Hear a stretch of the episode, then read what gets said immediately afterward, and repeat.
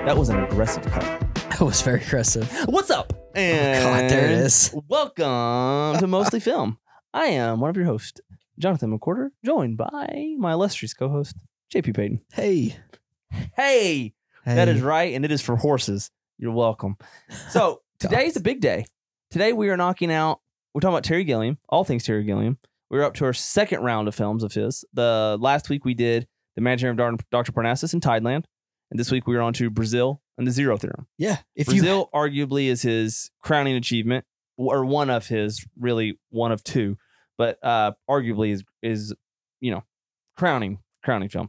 Um, and it's a lot to unpack. Yeah. Brazil alone, and then Zero Theorem is kind of a spiritual successor and part of the unofficial trilogy, including Twelve Monkeys, which we'll do on a later date. Um, so I'm I'm, I'm excited to break those down today um, with JP, and then we're going to talk about our topic or two, which we're going to talk about what from a male perspective, what are our favorite chick flicks, and what movies are not technically classified as chick flicks but should be. Okay. That's what we got today. Um, I didn't even drink the diet coke, and I still got the burps. It's been a while. It's been a whole I know, like, it's been it's been a empty. Oh, whole like three days. I'm freaking hot, bro.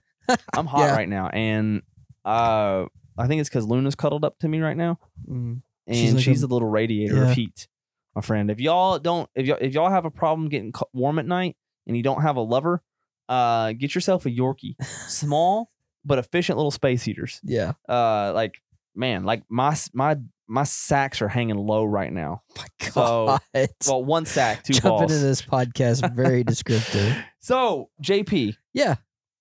you watched The Manager of Dr. Parnassus, I and did. you watched Tideland. yeah. We've ranked those. We've talked about those. Yeah. We're on to Brazil and Zero Theorem. Yeah. So before we talk about them, Yep. where at, wh- what's your ranking pre So- pre pre discussion? What's your ranking of the four Terry Gilliam? films? Going into going into these two movies that we're about to talk about, yes, I was kind of low on this. I was surprised by Tideland. Overall, I was disappointed with Dr. Parnassus, which we have noted was Stupid. some just like lame, just editing, like lame. just some effects type issues Hater. for me. hater. I saw the potential there though. Yeah. Of you know the creative mind of, of Terry Gilliam. The Imaginary of Dr. Parnassus is one of the greatest films ever made, and it's a You- cinematic achievement. you have you can have that op- opinion. I thought it was uh, kind of uh, yeah. You you can listen to last week's pod or the week before last uh, to to hear my take. But I'll be honest, man, I'm all on board after these movies. Like with This Terry is- Gilliam? Yes. Yeah. Yeah. As far as I now, was glad you wanted to jump into him first because when we were talking about doing a director series, we have some Yeah. powerhouse directors we want to hit. yeah. And I was like, man, I hope he wants to start with Terry Gilliam. And then when he floated, I'm like, yeah, sure, I'll do. That's kind of off the wall. And I- but that's because I mean, there's only a couple of his movies I haven't seen. Yeah. I'm a big Terry Gilliam fan. Like, yeah. I it's see not, pe- why. people associate him with Monty Python, which Monty Python, The Holy Grail, is like my all-time favorite comedies. Yeah. and he got The Meaning of Life, and he gets associated with The Life of Brian, but he didn't actually direct that one. He just wrote it. uh-huh. Um, so we're not going to be reviewing that one, just his directorial features. But like in Brazil, that's the one, uh, and notably so, that's the one that like skyrocketed him to fame. That and Monty Python. But like he's such a innovator. Like yeah. a lot of the things, like we talk about George Lucas and we did Star Wars. A lot of the things we see in cinema today, and I'll, I'll, I'll highlight. There's some really fun facts about Brazil that carried over into mainstream culture that I Yeah. didn't realize until after I rewatched Brazil, because I'd seen it once prior to this viewing, but it's been a long time. Um, yeah, I, Ter- Terry Gilliam's just a master, and it's a shame that we're about done. I think he's got one more movie in the works. He's trying to get funded, Yeah. uh, and that's it. He's in his late Wow. 80s. Um, we're we're nearing the end of Terry Gilliam's, you know, gifts to cinema. Um, I think we're probably one more film, and that's and that's it. So, ranking the four before context, what's your order? Oh, right now. yeah, Um, g- g- give it to me. I'll, I'll tell you mine. Mine's the Imaginary Dr. Parnassus. yeah. this is gonna be controversial. The Zero Theorem, Brazil, and Tideland. Wow. Now, I that's only can't- four I can't films. wait to talk about this. Now the zero, I gave them both the same rating. Yeah. they're both a four and a half stars for me. I never saw your zero theorem rating. Did you three and a half? Did it? I? No, I don't think I did. I, I think I don't- was maybe at you least a didn't. four. So you settled on a four. You actually liked it because a lot of Yeah. people like Tideland. A lot of people kind of shit on the zero theorem. I love the zero theorem. I think Yeah. it's arguably, and I think now, granted, and this is hard to rate because we talked about this in Tuesday's episode. Sometimes the sheen does polish off, and I, the zero theorem is so shiny. Yeah. but and maybe that helps it a little bit because it is a kind of a spiritual successor. But we'll get into it. But yeah, I think I think the zero theorem. What'd you give it? I gave it three and a half. I thought it was a three and a half. Yeah. So um, I, I so in my list, I'll go ahead and give it to you then so that before we get too too off in it. Um coming in number one is Brazil. Okay. Like this is a, Brazil, and we'll talk about it in a minute. and you've Like, never that- seen it. I'd never seen this Okay. before. Like this is a top tier movie for me. Like it's like goes into like your Hall of Fame It- bucket. I mean, I don't know if it's top ten, but like this is one that I will look back on. Did you give it five or four and a half? four and a half. I gave it four and a half. Yeah. As well.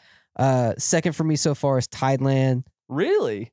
Yeah, Over zero yeah. theorem? I don't, I don't think it'll stay here. Yeah, I gave Thailand four, four stars. I mean, I, I have Thailand at four stars too, but Yeah. Mm, wow, okay. And then Doctor Parnassus at three and a half, and then Zero Theorem. That's zero at theorem's your three and a least half. favorite. Yeah, just Now, are because. these like margin calls too outside of Brazil? Are the other three just kind of razor thin? Like all could be I interchangeable. would say depending? Dr. Parnassus and, Z- and Zero Theorem are very close. The only reason Zero Theorem is where it's at is because of my feelings for Brazil. that I don't want to get into okay, right yeah, away. We'll, we'll, we'll touch that then. Okay, Yeah. interesting. All right, so let's, let's get into the let's discourse. get into the yeah. Let's get into it. Let's start with Brazil. So you open me up because I think now, granted, I would really Ah. love Brazil, but it's been a while for me. Um, Yeah.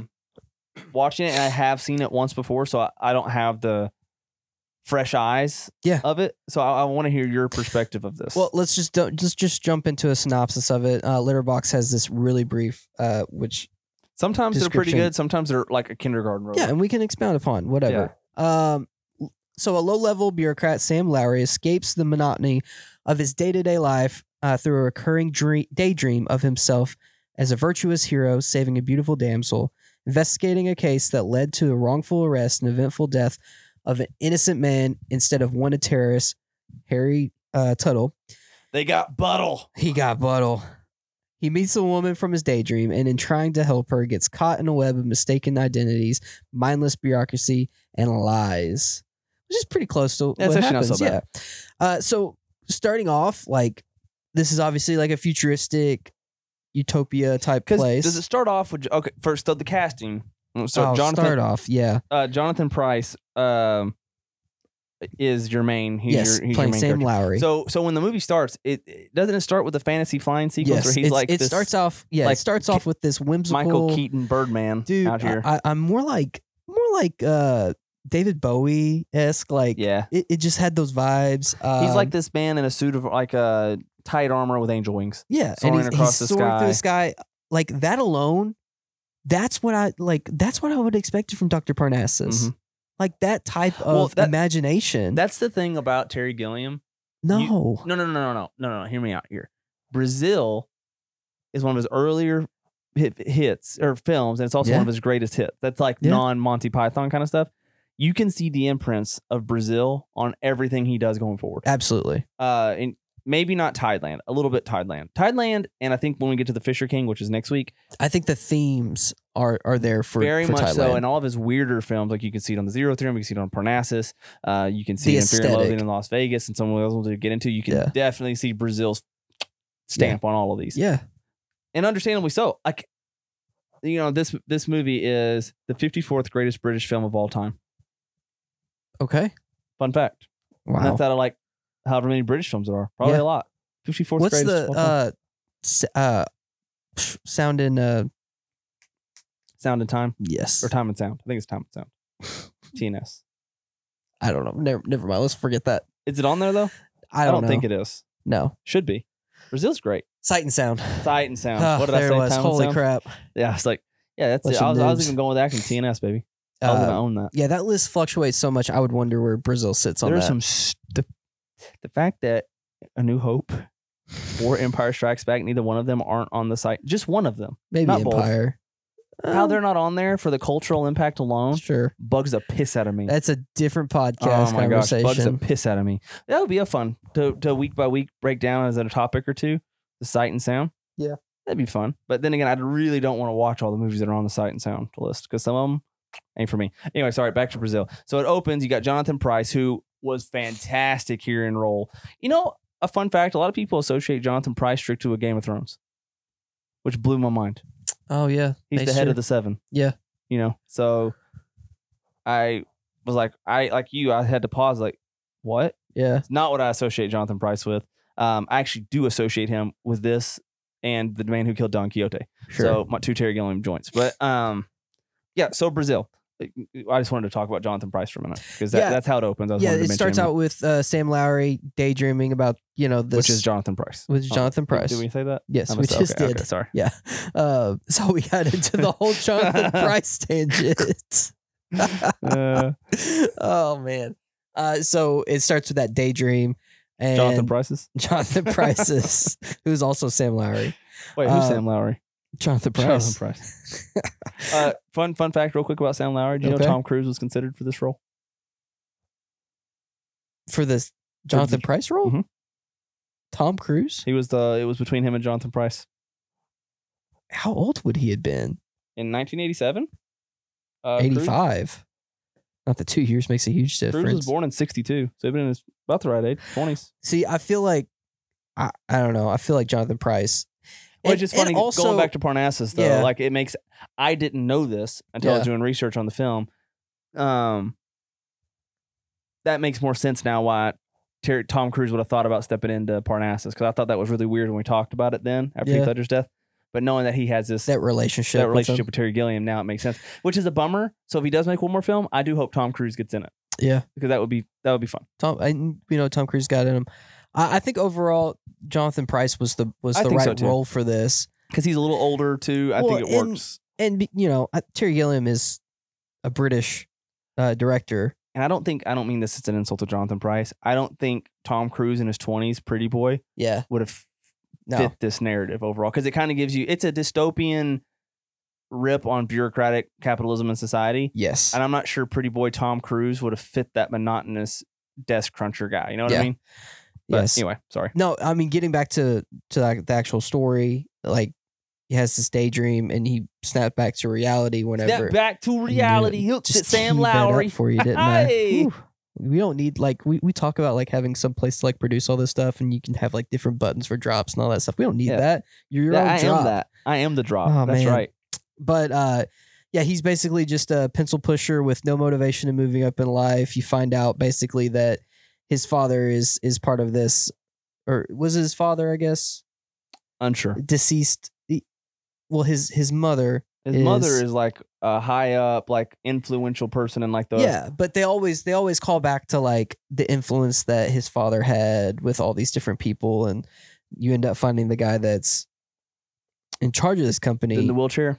yeah, yeah yeah. that that you know And Oh, had like a this relationship company with is like him. the it place too, like in terms of where you are. Like yeah so explain to me exactly what they do here because i I have no could clue. not I think and that's I think part that's of the, part uh, of that's it the yes. part of it. It's purposely vague because it's like Terry Gilliam's known to be a, you know, anti-establishment kind of Yeah. guy, and this is a very much a satire of establishment. yes And basically, to me, like I think we're getting at here, I think he is mocking the business suits of the world. Like, sure you know, what are they actually doing? Nothing. Yeah. It's a bunch of only you know, whenever you're posturing watching and pretentiousness. And only when you're that's watching so I, I, I, you know, people strive to get their degrees. People strive to go work in the big world of corporations, and that's all this is. But it's really damaging the planet, damaging these people's psyche, and like that's I think ultimately is kind of the the the point of the film. Like Yeah. you sacrifice your soul to get nowhere.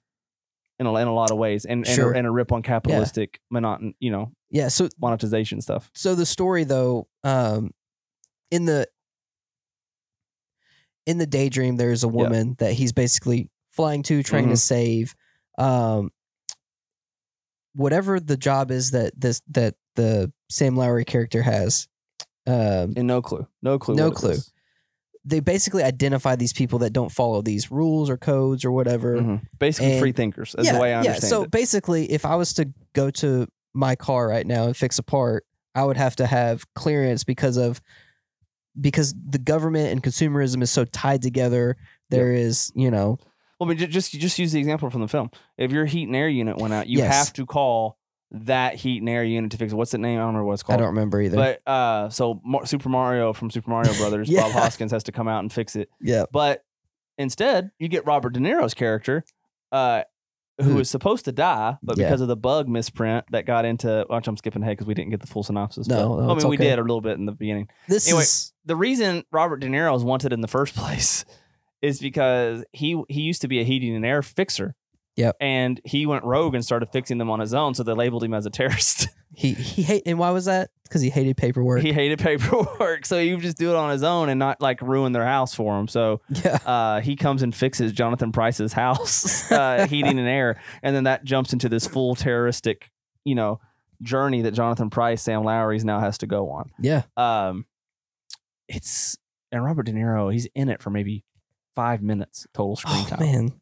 But, But what it's an so, impact! It's so effective. it is. That's that's the the the thing about this movie that you know, calling back to like Tom Cruise casting, I think there's something about the English accent Yeah. that kind of helps uh carry like a miss uh, like a um kind of whimsical feel to it. I think if and it kind of feels off-putting whenever De Niro's on screen talking in a yeah, it's American yeah, accent it's odd.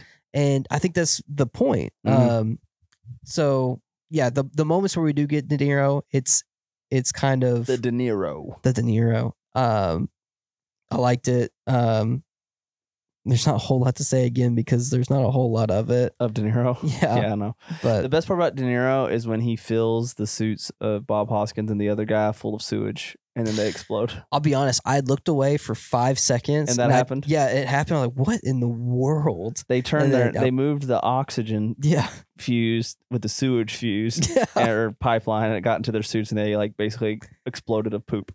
It's great. I mean, this is a very Terry Gilliam film, but like visually, what an acid trip, bro. I loved it. I loved it. Like it, it and it's all like practical effects too, because Yes. you didn't have the CGI stuff in 88, 87 when Yeah. this film came out, you know. So like everything's practical. It gave me very like um Willow and uh More recent movie, Willow. no, the old Oh, the Willow. old. Yeah, yeah, yeah. gave me old Willow vibes and the Lost Dark Crystal, very heavy Yeah. Dark Crystal vibes for me. I'm not sure which came first, but one Yeah. inspired the other in terms of tone. Um, and also gave me some pretty. And there's some fun facts about this too, but it definitely gave me some Star Wars vibes a little bit. Really. And the score specifically, there was a few times I thought we were doing John Williams music. Yeah. I really thought we were doing John Williams music. Brazil, like I was kind of worried about talking about this film because I could talk about Parnassus and Thailand so much more. Brazil is hard to talk about because it's a hard film to follow in a lot of ways because it's so fantastical. Yeah. And, and- and literally and figuratively. Well, like it, the the mind trip that it kind of takes you on because it there is an inception Mhm. like aspect to this movie that I didn't ex- I didn't see coming. That when I look back Speaking on of this, which, we said it on Tuesday's episode, and it goes without saying. The in review are full spoilers. Yeah, So You, you know. yes, So what? What Inception? listener moment? beware. Yeah. Um. So yeah, after so basically, whenever Sam is kind of looped into this whole terroristic, you know, uh, cause right. of bringing all this all this down, and he he's the one who realizes they made a mistake with the yeah, it's uh, something it's something as simple as a misprint on a name led to the torture and death of an innocent guy when it's supposed yeah, to be which, De Niro's which shuttle. you you're not really you're not really aware of how serious like you just think they're just killed because they did something wrong. No, they're tortured yeah, because they're trying to find out who these people are that De Niro's people. yeah, yeah. De Niro, yeah. Um so yeah, once Sam is kind of looped into this whole scheme, um you find out that they basically capture these people and, and brainwash them to Mhm. find out all this information. It's Yep. not until he's brainwashed that you- himself. yeah. you realize, you know, kind of the places our mind take us to find peace and solitude Yep. in a world that very much dictates everything, every choice we make. Mhm. Um, and I, I loved it. Um, it was Someone hard- said something about it. Uh, it was a big critic from back in the eighties. yeah, said something. It's one of the most beautiful depictions of someone outwardly going insane but finding inner peace. So, Yeah. wh- wh- which is more important, you know? yeah, It's like- exactly. and that that's this the, like Terry Gilliam does and so so well. He just poises so many like uh, relevant morality laden questions. Yeah. and this film's chocked full of them. they're, now, granted, they're pretty heavy handed. Oh yeah, they're not. But everything Terry Gilliam does is heavy handed. Yeah. So, but that, that's what makes his appeal to me. So so I, appreciate. th- I think that that type of stuff though, like a lot of it's done in the effects and how they Mhm. how you know people are portrayed. that worked because of how practical the effects were in this. Yes. I think if it, I miss practical. I think effects, man. something in in I think we're getting back to it in a lot of I wish ways. Quantum Mania was all practical effects. Could you imagine? It's just all Great. stage props. It'd be great. It'd be like, uh, like Parnassus before they actually go into the yes. Imaginarium. Anyways, um, yeah, I there was a, a drawn out point in this movie that I really had some worries as far as um how I was gonna feel about this movie. But again, once once uh we were kind of into the heist Mm-hmm. aspect to it, it kind of became it, it. Honestly, the whole tone of the movie changed to It more like does. a thriller. And Terry uh, Terry Gilliam's so good good Yeah. at that. Like he just flips the thing, uh, flip, flips the script on a whim. D- By the way, before I forget, his boss at the his first part of the job. Do you realize who that was? Ian Holmes. That's Bilbo Baggins. Yeah. No, really. His Did not main, like notice his that. main boss, who yeah, like the, the, one that's like his yeah, first job in front of all the yeah, because screens. Sam Lowry is obviously someone that has promise and, and talent. Yeah, and he doesn't want him to he leave. doesn't want to improve. He's like, and why haven't you moved up? He goes, well, I've thought about it. And he's like, no, you haven't. It's like I'll just keep you here. Let's keep it here. Yeah, You're that's my Bilbo precious. Baggins, young Bilbo Baggins from Lord of the Rings. All right.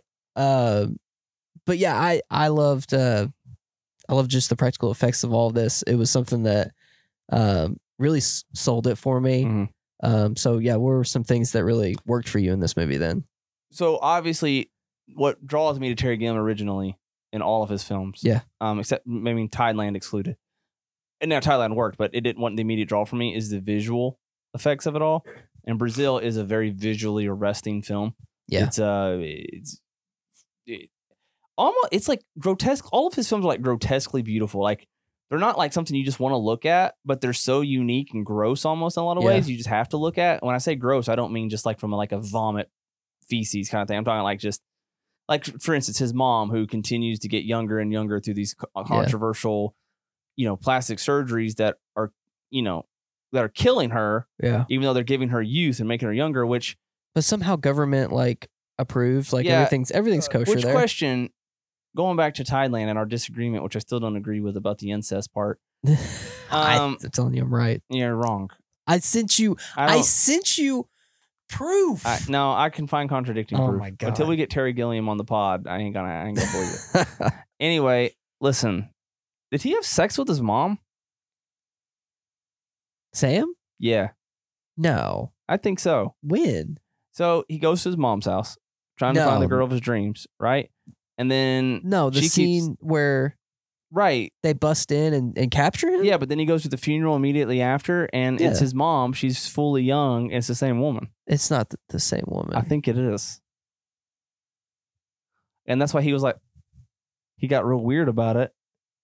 I don't know, man. Pretty sure he accidentally boned his mom. Because he was at his mom's house, he was looking for the girl of his dreams. Yeah, but she makes she makes note about a wig though. I don't know, man. Something I don't think so. Something weird They happened capture they capture them both. They kill her, and he's at that point he's stuck. Like he's captured. I'm telling you, I something weird happened there. didn't pick up on that. I thought that was I thought we were just seeing a more I think Sam Lowry boned his mom. boned his mom Oh, because she got that final con- re- facial reconstruction and she was like a young, beautiful woman again. yeah. And then you see that same young, beautiful woman at the funeral, and it was his mom. Same lady, not the blonde lady. Yeah. This lady had red hair. Yeah. I'm telling you, it was his young mom he accidentally diddled, Well, I hate that. which I hate it doubly for him I because don't he think- didn't realize it was his mom, but the mom would have realized it was him. So Oh. Yeah. creepy. Well, and it, and it was the funeral for her friend who didn't get the controversial surgeries. She kept getting like the botched surgeries. That's who the funeral was for. yeah. So, um, but no, anyway, visually it was beautiful. Uh, in terms of like actually like thematic weight of the film, the script was actually really good and coherent, despite how batshit crazy this film is. Like it tells a cohesive story. Yeah. It just makes it it's very hard to talk about because it's all over the place. yeah. Um, and the movie is also genre spanning, which you kind of touched on a second ago. Yeah. You have this cheeky comedy on one hand, you have this dark satirical dystopian morality tale on one hand. But also get a heist- super fantasy. Yes, you like, get a, driven. I was gonna say you get a fantastical fantasy laden Yeah. heist on one hand, then you got also these like other dimensional drug induced he- heroic flying cinem- cinematic scenes where almost he like goes and- labyrinth. Yes, esque. very You get the elaborate. little That- that's baby the Bowie face. thing you were talking. Yeah. Yeah. and he like he has this one thing like where he's in this like fictitious character where he's flying and like as Yeah. the savior where he has to actually like fight this beast down there. Ton of fun. Yeah. I I, I don't know. Everything about Brazil works for me, but because of what it, the reason it's not a five star film for me is because I do have a hard time digesting it all, and Mm-hmm. that's on that's a me issue. Sure. Um, but I also think it's a little bit of a Terry Gilliam issue. I think his I think his ambition in some ways in Brazil got the better of him, Yeah. I I see that. and somehow, while it is coherent, I think he gets lost in his own mind, like he does in some of his other films. You know, like Parnassus is a Yeah. good example. Um, Tideland so far is his most coherent story. Um, out of all the ones Really? we've watched, Okay. to me, I don't know out of the ones we've watched so far. Okay. I was about Thailand to is- say is, is not knowing whether The inset, like the, yeah, no. if it's not clear. cut. basically, I guess for every film is it incest because you got the Christopher Plummer and his daughter thing. Yeah. You know, the devil. I don't know. Maybe uh, the zero theorem's the only one so far doesn't have incest. I think No. Yeah. it's got some weird sex stuff in it, but not yeah, if no we get to incest. that. Anyway, um, wow, I'm gonna have a whole new take on Terry Gilliam after this is over. Yeah. the incest files. Uh, but no, i- something about the film just keeps it from that half star bump, and I think it's just the the guise of lack of cohesion. Maybe we're just too stupid to understand. see i i understand i understand what you're saying and i i i get the idea that there's so much happening in this it's hard to really understand what he's trying to say Mm-hmm.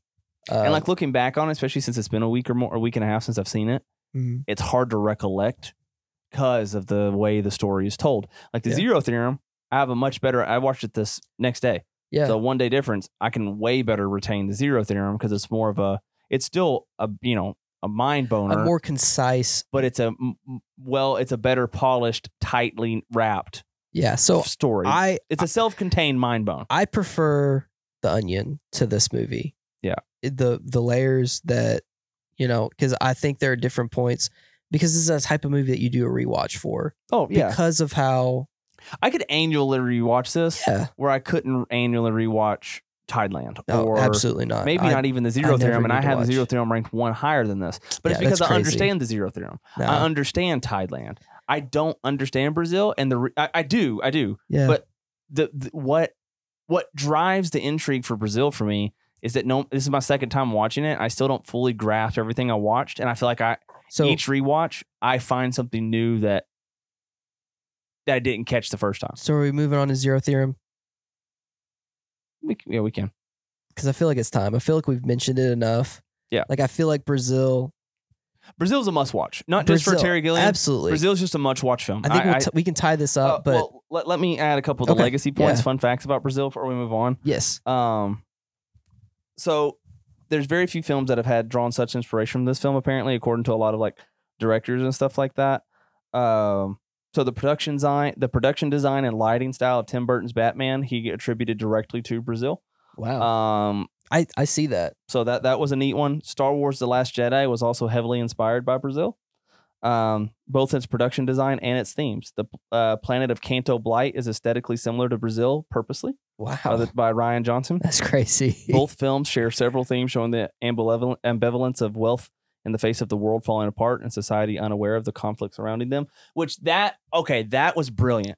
Forgot about that. When him, when Sam Lowry and his wife or you know, girl, whatever, Love it, abscond yeah. off and they leave the corporate world, they Yeah. go into like a beautiful country landscape. You know what I mean? yeah. it's it's it reminds me of the old Mickey Donald Goofy short where they have their like uh trailer all you know Yeah. scenic and everything. then when they tur tear it down, they're in front of like this wasteland. Yep. And they travel to the next thing. It was like kind of like that. So that, that was great. Anyway, um, so the Last Jedi was heavily influenced by that.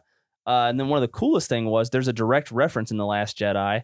Uh, Ryan Johnson put in, uh, and it can be heard when Finn and Rose are arrested for a pike- parking violation, 27B6 uh, which is a nod to Form 27B6 Yeah. that they mentioned 45 times in Brazil for the air conditioning code. So that was really neat. Uh, another reference from there is uh, the Canto Bite theme, the city in Brazil, uh, was com- as the Canto Bite. No, in Last Jedi was composed by John Williams. Briefly samples the Aquarela do Brasil. Uh, so John Williams samples the main theme of Brazil in Star Wars, making it uh, one of only two times of any Star Wars soundtrack in the universe, a song was incorporated outside of the John Williams original music. Wow. So that's probably why it sounded familiar to me. Yeah. I didn't realize that till today. Um, the last one that's fun. Uh, to pr- the production design of the Time Variance Authority depicted in Disney Plus's Loki was directly inspired by the fun sci-fi bureaucracy and dystopian design elements of Brazil's Ministry of Information. I love it. Um, Zack Snyder took a lot of thing from Sucker Punch from Brazil. Direct. I have not influence. seen Sucker Punch. And uh, no shit, I didn't see this the first time. There's a game came out in 2018 on Xbox um, called We Happy Few, and I was Okay. playing it the whole time. Like, why does this feel so familiar to me? The director of the game is a huge Brazil fan and Wow. directly influenced it. That makes sense. Wow, the Loki thing though, especially once you really got to look at the world that they're in, Yeah. like the brilliant, With the time variance and like that Fantastic. whole aspect. like Yeah. like it, the legacy, and that's just the ones I chose. There's a bunch of other stuff in here. Yeah. I didn't realize the lasting legacy it had. Now, watching it a second time, I was watching it through here this time before I looked up any of this. I was like, man, I feel like I've seen this stuff a thousand times since.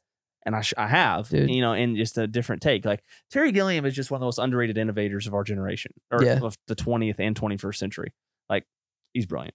I I think it's funny because like I I do some graphic design stuff like and the main thing that keeps imagination going is pulling from other great artists. Mhm. And so I will I'll pull from other people's ideas and all that stuff. It's you know, it's it's it's only to help better yourself. Yeah.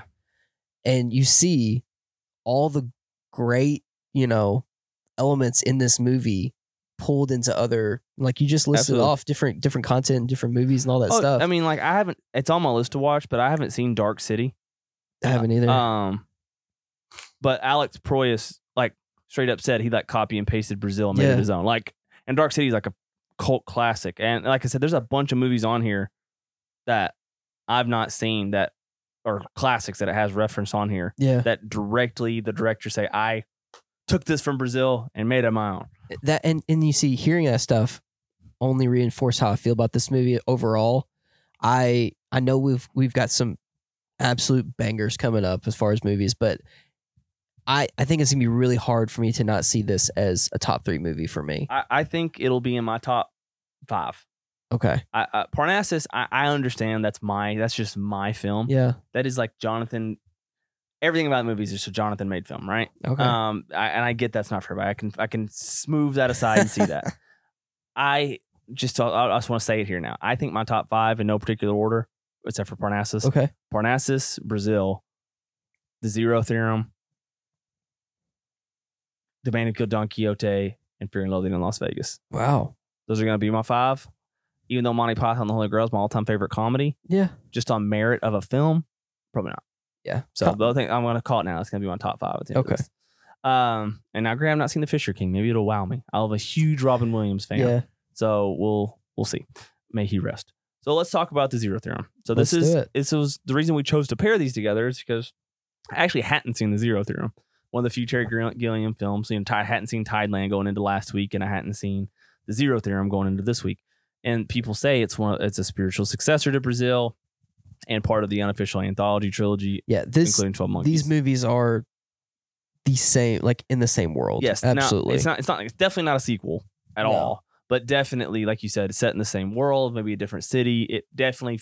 I get the spiritual successor vibes. Yeah. for sure. It's dripping all over it. Um, so the zero theorem for me, it came out in 2013.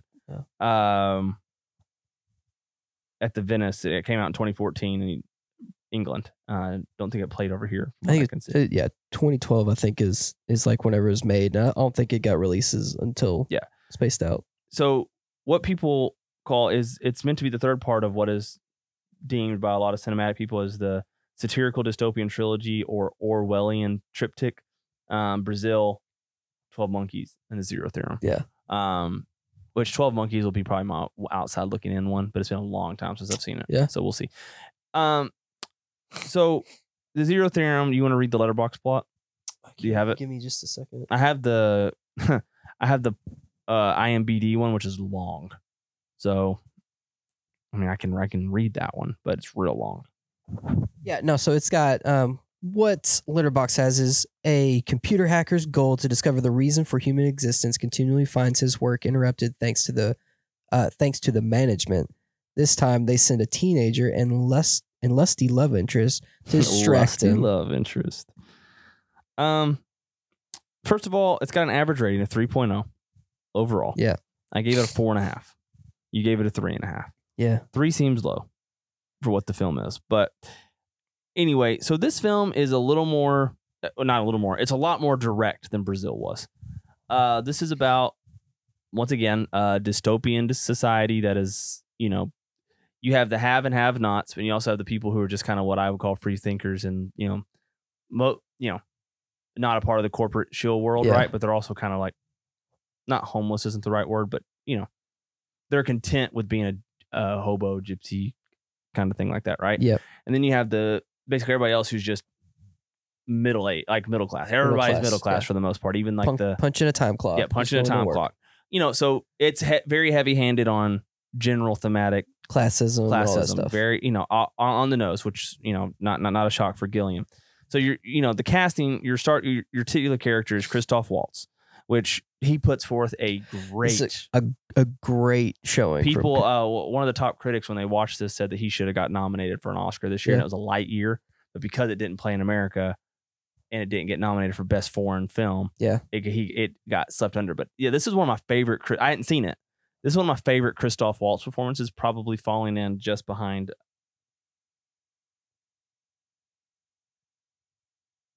felt something very wet on the blanket. I thought maybe Luna pissed, but I don't know what it is. But it's not pissed. Maybe she drooled there. That really p- gave me a pause. That pause was dramatic. Finger but like, crossed there. I was like, "Bro, what is that?" But Well- it's ice cold, and she just got up here, so it must be like maybe I spilled diet coke or something. yeah, Okay, why don't you reset there? bro, I was wigged me out. Christoph Waltz. Christoph Waltz, outside of maybe, J- I loved his performance in Django. Yeah. I also loved his performance in Inglorious Bastards. So, but this goes hand in hand with those two. Like, I loved Christoph Waltz here, and it was so different than anything he's done. yeah. He's not menacing. He's not commanding. He's not. I don't know. Not even. He's so gentle and subtle in his like mannerisms and like quirky and backwards and weird and like everything he does now is like like going into this new show, The Consultant or whatever. Like everything he does now is just kind of typecasted in a way for Christoph Waltz, if that makes Yeah. sense. It's hard to typecast someone of his caliber, but I feel like he kind of has been. And this just broke the mold. So I thought Christoph Waltz was fantastic here, and then you also have David Thu- Thewlis, who is um, what's his name from Harry Potter? Not Sirius Black, uh, Lupin. yeah, Lupin. Lupin. That's the only thing I've ever seen him in besides uh oh my gosh. Sandman. He's he's in Sandman. Uh in the the diner. most recent. Yeah. Oh yes, he was. Yes, He's the son in the Yes. mental institution. yeah. He was But in that he's too. he's Joby in in Theo- Zero Theorem. Yeah. So he's he's pretty good in role. But really honestly, this is a two person, three person film. Yeah, And he's not one of them. You got Christoph Waltz, and then you have Melanie Theory, who plays Yes. Bainsley, it was great. who's great. And then you have Lucas Hedges, who plays Bob. Which is not perfect casting. Yes. Even looks like Matt Damon's son. He really does. And then you have so uh, you have a who's who of names here. Yeah, You have Matt Damon who who plays an integral part in the film but has very limited screen time. yeah. Ben Winshaw who plays Doctor 3, uh very small cameo role. You have Tilda Swinton who is actually has a decent amount Like of she, screen time. as far as the list of everything, Swinton is like right at number four. I feel like uh no. as far as like character One, importance. two, three, four, five, six. Oh, Christoph oh, you're Waltz. not talking about listing. Yeah, Oh yeah, yeah, yeah. She's pretty far down on the billing, but she was great. I loved her. I didn't even Yes. realize that was her the first couple times. Like who is this? Oh, it's Tilda Swinton. I Yeah. was waiting for. her. Uh, then you have Rupert Friend. I saw his name and I was like, oh wow, we get him in here. He's ba- he's on, he's on a uh, screen outside, like when he leaves his house selling something. it's cr- it's crazy how they draw people in with freaking billing, casting bills. Yeah, same Whatever. thing with Peter Stormare. He's in like every yeah. film he's in. He plays Doctor Number Two, Lily Cole from Measure of Doctor Parnassus. Yeah, She's It's on a commercial. billboard, a perfume commercial. They have Gwendolyn Christie, who was also in a F- Euphoria Finance commercial. Yeah. Um, so you have a who's who of names that I didn't know Gwendolyn Christie was a regular collaborator with Terry Gilliam until I noticed her in Yeah, Parnassus. and then which she's the in role this. that she's playing in this is pretty on average for like she wasn't doing a bunch of stuff. Like Oh, she's at like a 10 second speaking part on a Yeah. screen, you know, not nothing important. But your your main ones are, you know, Christopher Waltz, Mel, uh, Melanie Theory, and Lucas Hedges. So Christopher Waltz is um, I I kind of like Brazil. I'm not 100 percent sure what their job is. Um, yeah, um, I- it's like they're crunching data. for the sake of energy, Yeah, because that I mean I think that I think That- that's what the point is. They're basically solving these different equations, um, to He almost it's like Brazil. Like I don't fully understand, and I'm not sure. And we're not fully meant to, fully yeah. understand. and if there's someone listening that's like, yeah, it's it's easily this. Please you let us messaged know me because Yeah. like I I watched it and they're cycling. They're like cycling on these Yeah. bikes, but also playing this like arcade game yeah. where they like Which though, if we're being honest, the idea that yeah, those those because it basically spits out this ooze and this ooze then goes to this machine that powers, I guess, everything. the city. Yeah, What if the ooze does absolutely nothing? It's the people actually it's peddling the this placebo thing. effect. Yeah, it's you know Yeah. it's It- that it's the just rats in tie- a rat will. I mean, That's just the thing that ties into classic Terry Gilliam like Yeah. tropes. yeah, and, and and it worked. And Yeah. like I, the intentional vagueness of a lot of his stuff, I, I I love that about it. But you know, Christopher Waltz, one one of the best things that worked about this film was the, like the the harshness of when he leaves. He lives in this like abandoned, dilapidated church, and when he leaves, it's like and it's like all you know, very candlelit, natural light in there. Yeah. And when he leaves, he has to go out into this like overly bright, overstimulating, like basically Times Square on steroids, but everywhere you look, like in a Yeah. small town, big town, Super anywhere commercialized, Yes. like plastered. pop up ads Yeah. everywhere. Like basically, Ralph breaks the internet live action. Yeah, exactly. Um, so he, you know, he has to go through that to get to work, and he's balding, and he said it's because he's dying. Um, so No, he's trying to. not balding. He is well, he's he is bald. Yeah, he's bald, bald. bald, he is which no was weird hair. saying Christopher Waltz bald. Yeah. Um, so he he's convinced that he's dying. Yeah. So he tries to get uh, disability and get to work from home, um, which the doctors are like, "Yo, you're not really sick, but the management has an assignment for you. He wants you to do at home." And also, here's a tape. Here's a therapy tape for you to just Yeah, do like- in your off time. Yeah, basically, To we say- think you're crazy, Yeah, but you know, we do have a task for you. yeah. You can do it at this home, but is you have basically to. a liability on our part. So Yeah, kind of. So, oh, exactly. So, you know, he finally gets his release to work from home. Yeah. And, you know, management, he gets to meet management a couple times, which is Matt Damon. He gives him this task of cracking the zero theorem, which the zero theorem is basically the meaning of life, trying to solve the meaning, trying Yeah. to solve the equation for what the meaning of life is. So he takes on this task because, you know, what he's been waiting for his whole life? Because he saw it in a vision? a Phone, call. You know what the phone call is supposed to tell him? The meaning of the life. meaning of life. So he takes on this task eagerly because now he has the equation. He's tasked with finding the equation, so it feels doable to find the meaning of life. Which really, to me, is just a middle finger because he knows Matt Damon knows it's not crackable. So he gives him like, oh, we'll let him stay at home. We're going to drive him into madness. Um, even which is funny because they give him the shrink Mm, yeah, as well. Um, so he's at home. He's working from home. He gets people check on him every once in a while. Um, but eventually, uh, was it's management who starts sending uh Blaine Blaine uh Blainsley over there, right? yeah. w- So, but what happens though with the the assignment is that the thing wha- that really drives him crazy is the deadlines for this thing. Yeah, they're It- it's unrealistic, un- unattainable. Unrealistic. Yeah, I can't can't do it. And he tries Uh, like all he does is try and fail all day, every day, which is you know obviously demoralizing. Yeah, And- and, then you you end up finding though the Blainsley character. Um, This is the this is the girl. This is Me- Melanie Theory's yes, character, and she's a seductress. we're, sh- we're introduced to her the same time that um that He goes to that party. yes he goes to the party this is where he's introduced to uh the boss basically Matt he's Damon a recluse. Christopher Waltz is a recluse. First Yes. of all, he doesn't want to go out anywhere. But um, David Twillis, his boss, Job, he's like, hey, if you want to meet management and you really want to stay at home, you got to come to my party. He's Yeah. going to be there. And he gets overwhelmed at the party and he meets the girl there and she's kind of like a reprieve for him. yes But he goes and finds this place by himself, which is where he meets management, Yeah. blended into the chairs. ends up on the zero theorem project Yep. time passes and then uh Blainsley is reintroduced yeah, but management sends her, right? To help as a distraction. Joby sends her Joby, but as a distraction. yes I forget that Joby's technically management That- Yeah. yeah the Yes. Dolby Sensor is a distraction to him, yeah. but why? Why to give him hope? Thought it was a good distraction. I think it was yeah, because I think I, the motivation is to get, get him to solve zero theorem. Okay, I thought it was not ever, and this is this is why I love his films because there's just so much fraction amongst Yeah. people in the thing. I thought it was the Matt Damon's management gave it to him to drive him to insanity, No, and I, thought Joby was being sympathetic and realizing that what he was doing, so he was trying to give him a reprieve, and that's also why Matt Damon's management son Lucas or Bob Yeah. comes to help him as well, and kind of says like, "Hey, this is impossible." No, I I think um Matt Damon's character management Yeah, um the whole point is to have him always work on zero theorem because that's what kind of drives the whole project Mhm. forward. right. And so they're like the the thought and idea is that he he never needs to stop working. So you are right that Joby sending Blansley is a reprieve To get him like, off, of, stop him from working, to give him a break to help yeah because to because he's infatuated with this girl. She's Yes, very pretty. absolutely. She's younger than him, and she takes. She's what you find out. She's like a not a prostitute, but uh, OnlyFans. OnlyFans. Yeah. You know, and you know, so she's really doing this because she's probably getting paid to do it. which you're- Absolutely. you're led to believe.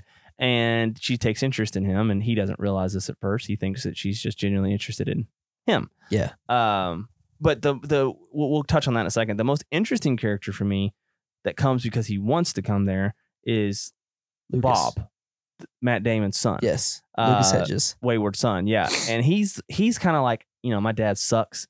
This company He's, he's sucks. first introduced to us as an intern, a summer intern. they don't say who he is. They don't Yeah. say who he right. is. He he calls people Bob because it's just a waste of mental space. to remember and- names. Yeah, yeah, and so he just shows up to his house at a low point. Uh, for because he broke his computer yes, out of rage, which anybody would. So zero theorem. How do you say his name? Cohen Cohen. It is Cohen left. Yeah. Yeah. Or Leith Cohen. Cohen. Uh, Cohen. With Christoph no Waltz U. character gets super mad, smashes his computer out of insa- a rage of insanity. Yeah, But of course, the the therapist lady can still talk to him. so it's great. Uh, so he comes over there to fix. That's why they originally sent him over there is to fix the computer and upgrade it for him. Yeah. And then he ends up helping him try to solve the zero theorem and teaches him kind of how to have fun doing it. Yep. Uh, which is something he needed to do, and that's when Blainsley's coming around too. So now he's working on the zero theorem. He's finding a reprieve in Blainsley. Yeah. Bob is over there helping him learn how to have fun. In the meantime, he starts falling in love with Blainsley, and she gives him this VR suit. Yeah. Or, or Bob gives him a VR suit actually. Um, no, she brings it over. but he upgrades it later. Yes. Yeah, okay, that's it is something with Bob. So he gets he joins this VR and it's super super high tech, like this full body suit. Where like basically, if you were getting wanked in VR, you're getting wanked in real life too. Yeah. Um, it's like one of those high tech ones. So he gets into this world and they're like on this idyllic beach together, and you know, but you can't really leave the beach without imagining a whole nother world. Yeah. And um, in, in- on this beach, he has hair. Um, you know, just kind of living his best fantasy. Yeah. You know, he gets gets to be with the girl of his dreams. And long story short, on here, you know, he realizes they both realize it can't be real, even though she says we can stay here as long as you want. He realizes they can't. And then she's like, Well, what do you want to go do? And he like imagines this this terrible black hole vortex in his mind. Yeah. Um, you Which know, that's just reality to him. Yeah. yeah. So, you know, it's, re- it's it was really interesting. Uh, and he kind of realizes who she is too, because he tries Yep. to log on one time and finds her OnlyFans page. And then he gets blocked from the page because she sees he logged on and she's embarrassed and Yeah. realized she's been outed. Um, see, I feel like talking like this film is just all over the place because it is kind of too. Like I was talking about how nice and cohesive it is, but really, in the same time, like trying to explain films like this, yeah. it's like whoa, It it like what? there's the some hell? rabbit holes in it for sure. It really is, and that's why that's why I love him. He's so like every film is an onion. Like Brazil is like this terry like prototypical onion. that yeah. started them all. But this film, even talking about, it, it's like wow, this film's very layered. I so you keep saying this. I did not feel this way about this movie. I watched these movies pretty close to one Mhm. another, and Zero Theorem felt like a very diluted version of Brazil. Granted, I I do think hearing you talk about it, there are certain things that stick out to me as far as the overall Like motivations of characters. motivation. Yeah, yeah, that and just the impact of the actual theme of the movie Yeah, um because basically let's let's finish up as far as like telling the overall story of the of the movie because once uh once Blaney's kind of been found out as like she's ba- basically being paid by But management she was falling. We find out she actually realized she was Now, but- whether what the motivation was behind her falling for him, yeah, it's I don't think it was an attraction, like physical attraction love. I think it was a attachment yeah, kind of love. yeah. Um, they were both broken characters well, and because both of are what being he used. saw in her. yes. Yes. And they were bo- they're both being used by the same people and Yeah. they found that in common. And it's funny is Bob sees that, motivates it, and encourages. Like it's almost like they're his guardian angels. Yeah. Helping him avoid what I would consider he was probably headed towards like a suicidal path. Which at the end, you know, what did he actually lead? What did it actually lead towards? Suicide. Yeah. But beautiful suicide. He had the sun in his hand, my man. Yeah. I mean, that's a good way to go. And topless on the beach. So the the one thing that I don't remember though, He was naked. We got to see Christoph Waltz boot. But yeah, but I said, it's not as nice as Modoc's though. No, no, give me baby Darren Cross all day. um, the one thing that I don't, I can't recall exactly is the conversation that management has with Cohen uh, after he's been zapped in the VR and he's basically died. The whole point in the zero theorem, what was it again? so you're talking about the part where he's Basically dead the machine- and he's yeah. unplugging everything and it keeps plugging back in. Yeah, He was basically saying that nothing you do matters. Yeah. Nothing matters. Like none of this matters. That's that's what he kept saying. Yeah. He realized that and he came to that realization and gave up and accepted his fate. And then that's when he found his yeah, because Peace. basically he's going to be replaced. Someone else will take this, like, 'cause he got electrocuted, right? yeah, Yeah. But kind of knew it was coming. Yeah, but you're kind of led to believe like he's kind of been synced into this universe, Mhm. basically. Like he's which a I part of don't the think zero it- theorem Yeah, now. Well that that that's once again the inception spinning top, like a lot of his films. yeah, a lot of people do think he is now part of the zero theorem and that's what these people ultimately are and that's why you see these people in their ads they aren't real people they are they were at one time but now people. they're all in the zero theorem and that is the meaning of life is to move on to the next and that is in the virtual reality yeah.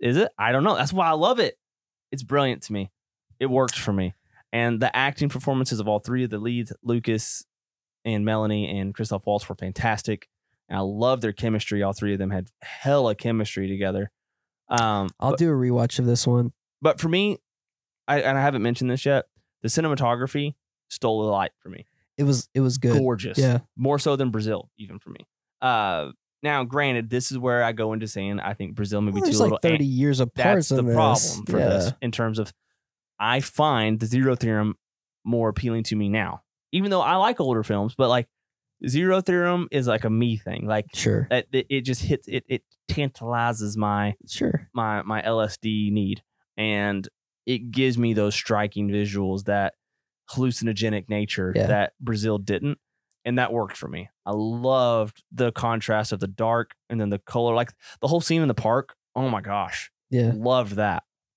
Um, that when- was the most realistic part of it, though. I know. And That's what worked so well for me. It's I- like it so was the most grounded in real reality, I understand. but it somehow was the most trippy scene, and that's because of the world Gilliam built. And like it was a, it to me it was punny almost. yeah, Like the most visually striking part of the film to me was the most simple, generic part of the film. Conversation, no, but in terms Yeah. of locale, like it just that park scene stood out to me more than anything else in the film in terms of locale. yeah. Loved it. I I hear what you're saying. I what did you say about um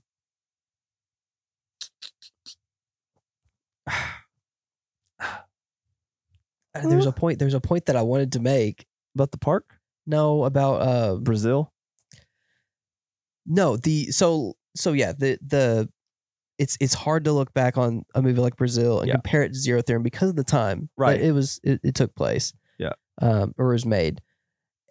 I, I like to look at these movies and I try I try to, I feel like I can to accept what the people are actually able to work with and, and maximize what you get out of it. Mm-hmm. Yeah.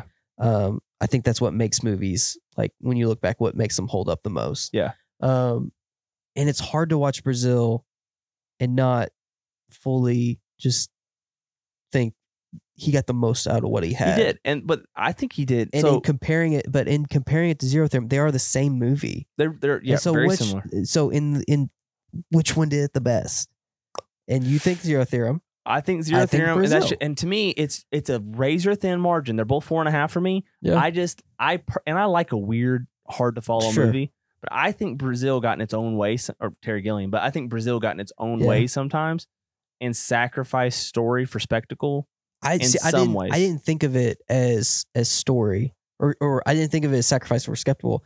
I Call back to what we talked about in last week's pod as far as Quantumanium, like Yeah. the world building aspect. This week's episode. you had a last much episode. bigger world in Yeah. Brazil than Yeah. we do in Zero Theorem. Granted, I think in retrospect, it it makes sense because when you fast forward to a timeline in Zero Theorem where everything is so me focused, like ads are tailored tor- towards you. Mhm. as you um, walk by him. Yeah. Yeah, and, and your your your sexual experience is more tailored towards you. Mhm. Um, it, it- it's it's Am I giving you too much thigh right now?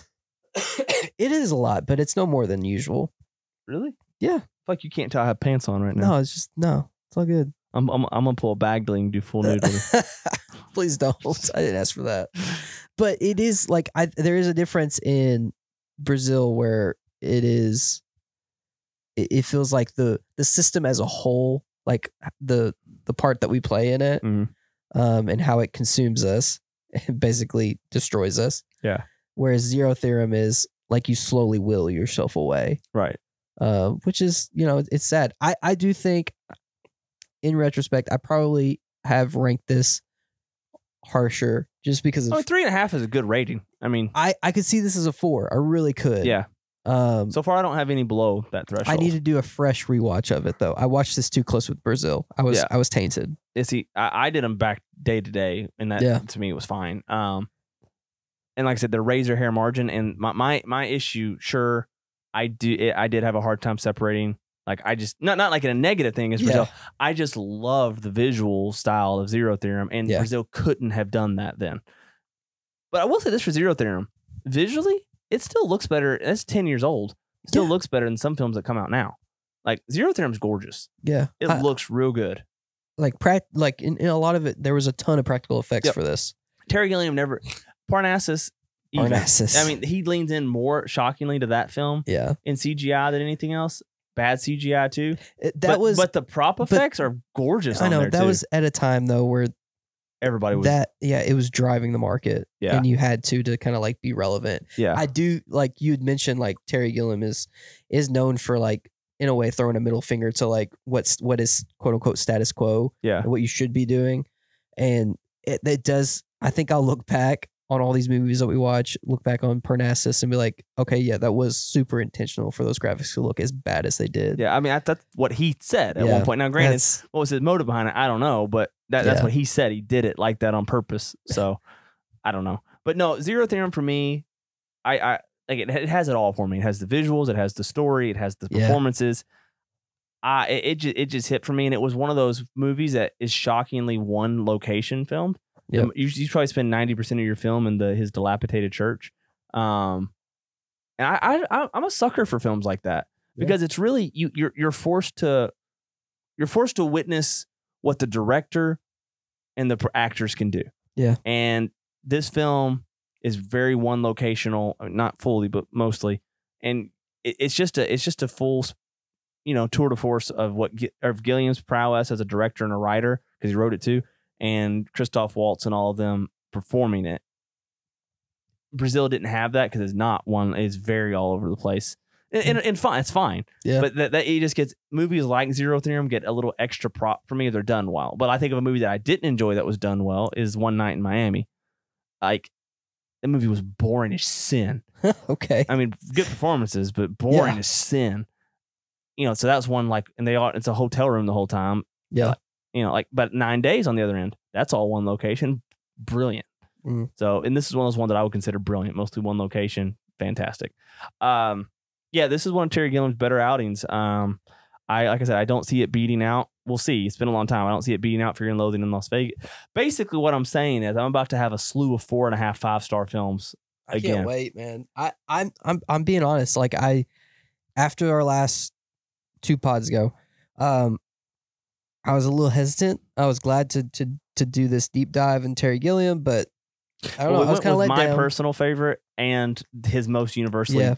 uh, hated yeah, film. So it wasn't like his best offering. Today we went with this one. We did his best offering and his a middle of the road for him, which I definitely don't yeah, see. How I'm this is- just I'm here to say I get it and I'm here for it.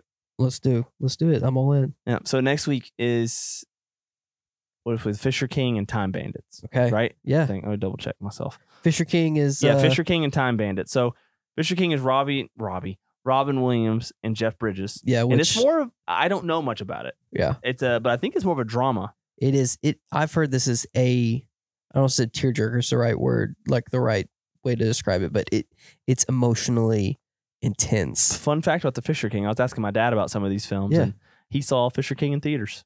Wow, Lynn at a movie theater? I know, and that something to see like the Fisher King at I that. know. So yeah, he liked it. So Okay. it's got Lynn Lynn stamp of That approval. that means there's gonna be some big morality like like which they all are. themes. Yeah. So oh yeah, but it- like it- even more so. Yeah, and you know Robin Williams, people associate him with his like Mrs. Doubtfire and you know Oh, Dead stuff Poet like that. Society. Dead though, Poet Good Will Society, Goodwill Hunting. Hunting. Yeah, yeah, those. But like, where what dreams may come or where dreams may lie. I think it's where dreams. Or, dr- it's either what dreams may come or where dreams may lie. That's one of my favorite Robin Williams films. You ever seen really? No. I don't it? think I It's have. so good. Uh, and then Hook. I, I I like the weirder movies he's done. So Yeah. I, I- I'm ex- interested to see what he does here. And then Time Bandits is an all time cult classic. I watched this one time and I didn't love it, Mm, but I was I probably I don't was like it. well I I was like in middle school. Yeah. So I need to rewatch it. But I was like, Yeah. this sucks. Actually, I think I felt strongly about not liking it. Yeah. But I was also not into this kind of stuff. This came out in forever ago, and I was like, this graphics are terrible.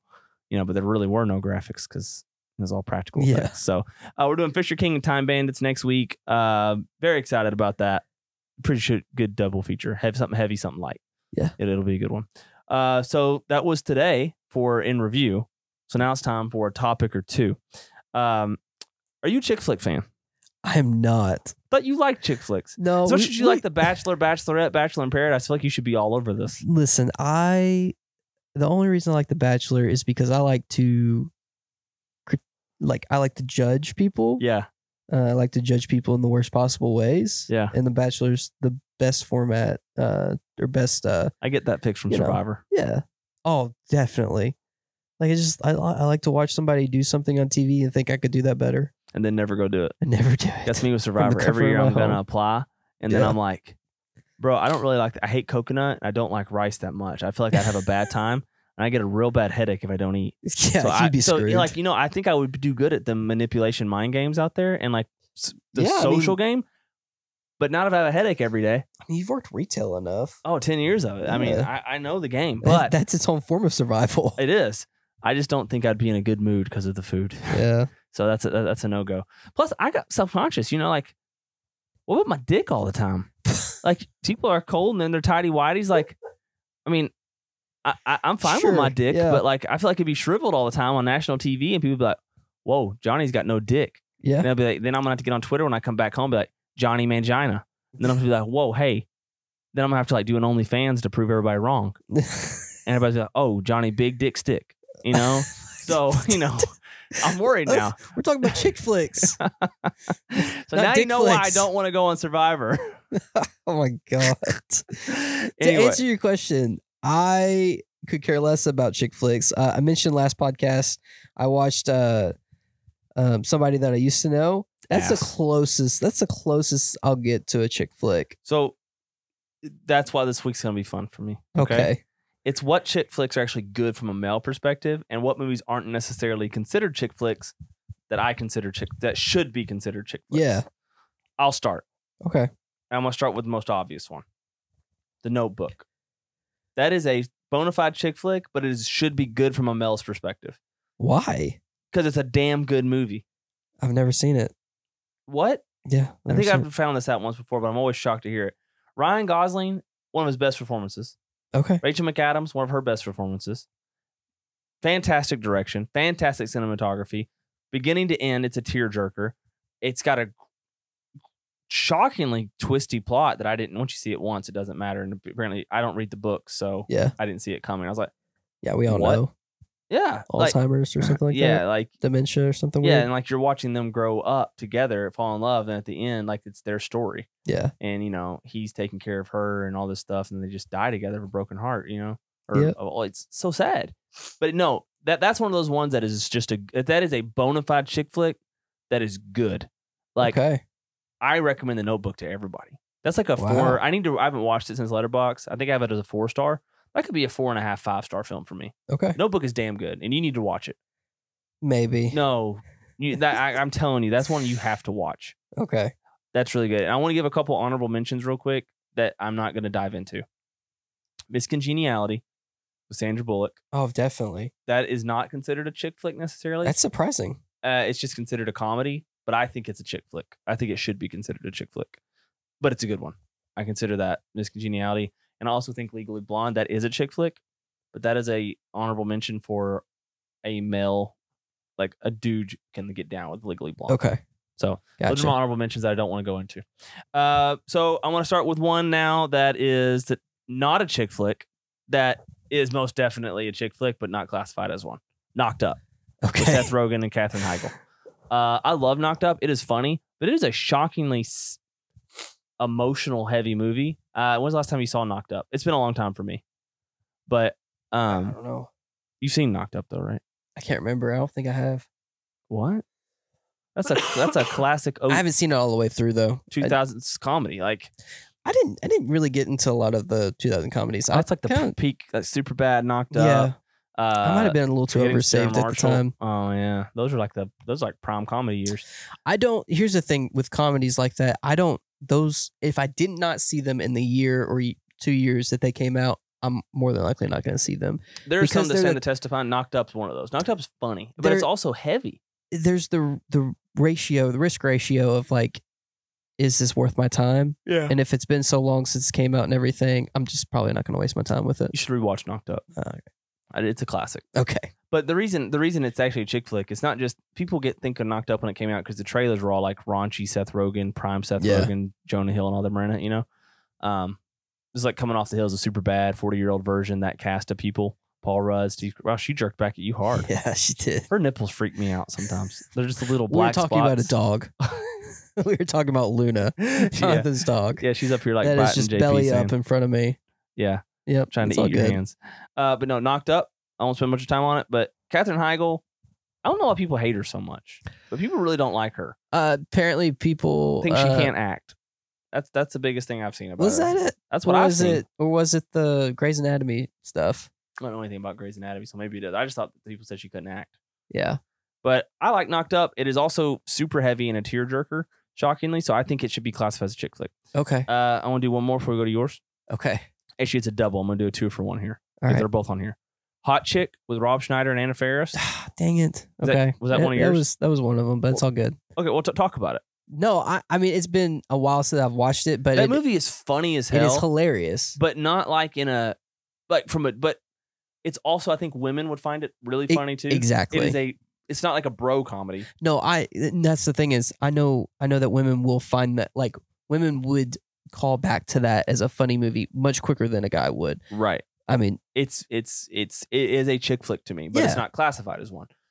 So I think Hot Chick is one of I those. think we need to. I, I I think I'm getting confused.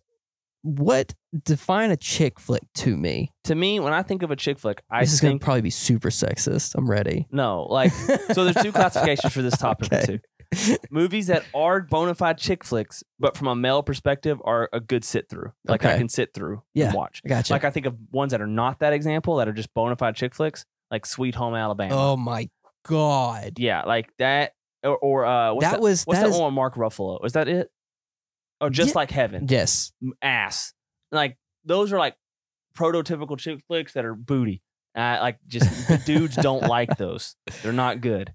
But like The Notebook is a good solid film. Dear John, that's another one. Not good. Channing Tatum, terrible film.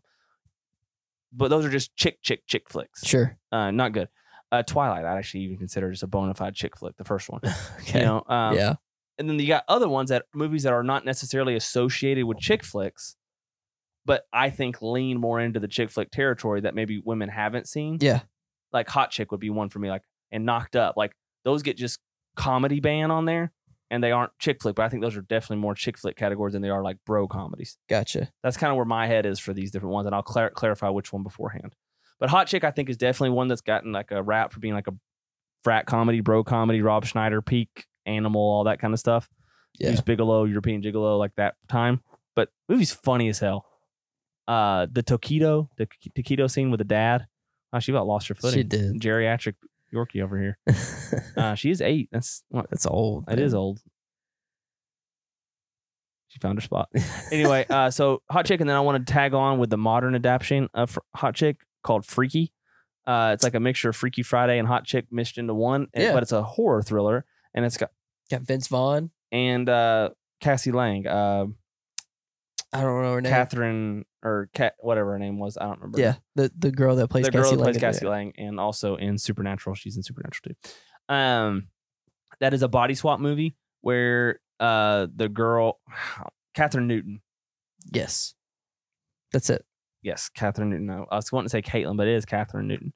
Catherine Newton and Vince Vaughn switch bodies, um, and Vince Vaughn is a serial killer, and Catherine uh, Newton is like a very popular high school girl, and they switch roles.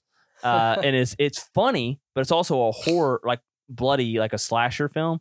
Basically, Scream meets Freaky Friday. Not you know, Yeah. not like a scary horror movie It's a slasher. yes, it's a slasher, but it's actually shockingly endearing and uh, funny, scary, endearing. So I think it's an off-brand chick flick, but it could be like a like, hey, maybe you're gonna get mad at me if we watch this, but throw your man a bone, yeah, like kind, kind of that that kind. Or if you're one of the dudes and you like chick flicks and your wife doesn't, Yeah. throw your wife a bone and then give her the bone, gotcha. bury it deep inside.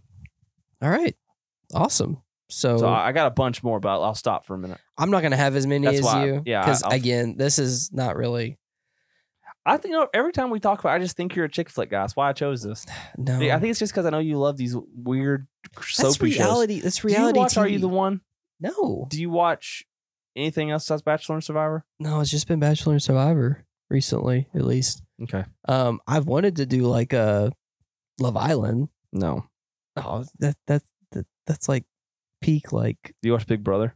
no, I can't do Big Brother. Yeah. Sucks. Don't like it. Um, so yeah, I- uh, so a chick flick that I can power through. Let's see. Well, obvious, she's the man. I have that on mine. Amanda yeah. Bynes. Yeah, Yeah, great. Uh, So I don't have to talk about that one. Yeah, Right, it- I'll, well, I'll talk about it with you. that's one. Um, Now, do you have nostalgia for it? Because I actually grew up watching that. Like, Yes. I loved it. Like I thought it was funny, and I still think parts of it are funny today. yeah. Like the tampon in the nose. Pretty sure they Classic. started that. That's classic. um, Early Channing Tatum too. Launch Channing Tatum's career. yes. Uh, so next one actually is Step Up. I hate that movie. See, that is to me chick flick, just chick flick. That is a chick Some flick. good chick flick. dance, man. Like I that's the hate same dance time films. that uh, Step. Um, what was the other dance movie? She- Honey? get- no. Um, Stomp the yard, no. drumline.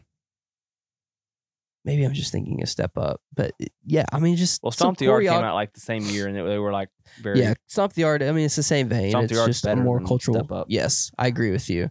No, I hate Step Up. Okay, That. This is all around the conversation. That is a chick flick, chick flick. Yeah. I don't think a lot of dudes are going to enjoy Step I Up. don't know, man. I can get into some choreo- choreographed dance, I man. mean, Mm, yeah, It's- give me it's the some greatest good showman. If I stuff. want to see that. Give me the greatest showman, or give me Okay. freaking Spirited. Good afternoon. It's on the bottom of the list okay. Good. when I'm glancing through a list of chick flick movies. Like, but while you're talking about, let's just just just strike step up from the record. okay, I'm just joking. I'm just no, I'm fine. while while we're talking about she's the man. I feel like Yeah. in the same vein, I need to mention Mean Girls. Oh yeah, Mean That's- Girls is like the prototypical chick flick film, and I was a hater on it for years. But now that I'm older and I've oh watched yeah, you it, can't hate on it's it. funny. It's You would- great. you I would- went and saw it at Maiden Alley with Yeah. Abby and loved it every second of it. Like I gave it three. I mean, it's a three and a half star. I mean, it's a. Yeah. I mean, it's not a great film by merit, but it's a enjoyable watch. It's re- shockingly. I mean, Tina Fey wrote it, so I mean, it's shockingly funny. Yeah. but it shouldn't be shockingly because Tina Fey's great. Um, no, Mean Girls just holds up too. Like it, it, it's a if you're a dude and you've been holding out on Mean Girls because it's just a chick flick, I say you watch it. I think you'll be pleasantly surprised. Yeah. Uh, so a movie that this will probably be the only one that I can think of right now, and if I think of one, I'll chime in. But chick flick that is not considered one, but I mean, very easily could be Roadhouse. Patrick Swayze. Yes, Yeah, it's uh, yeah, it's probably That not is- considered a that chick is flick, not but only it is. that is that is made for women. You just watch a movie with Patrick Swayze in it, man. Yeah, it's kind of like Ghost for dudes. Exactly. That is Ah. a perfect example.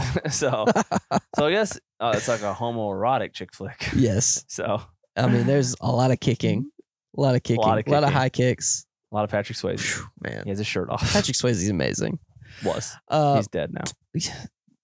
I mean, just live in the moment, man. You know who shockingly looks like Kevin Bacon and Patrick Swayze.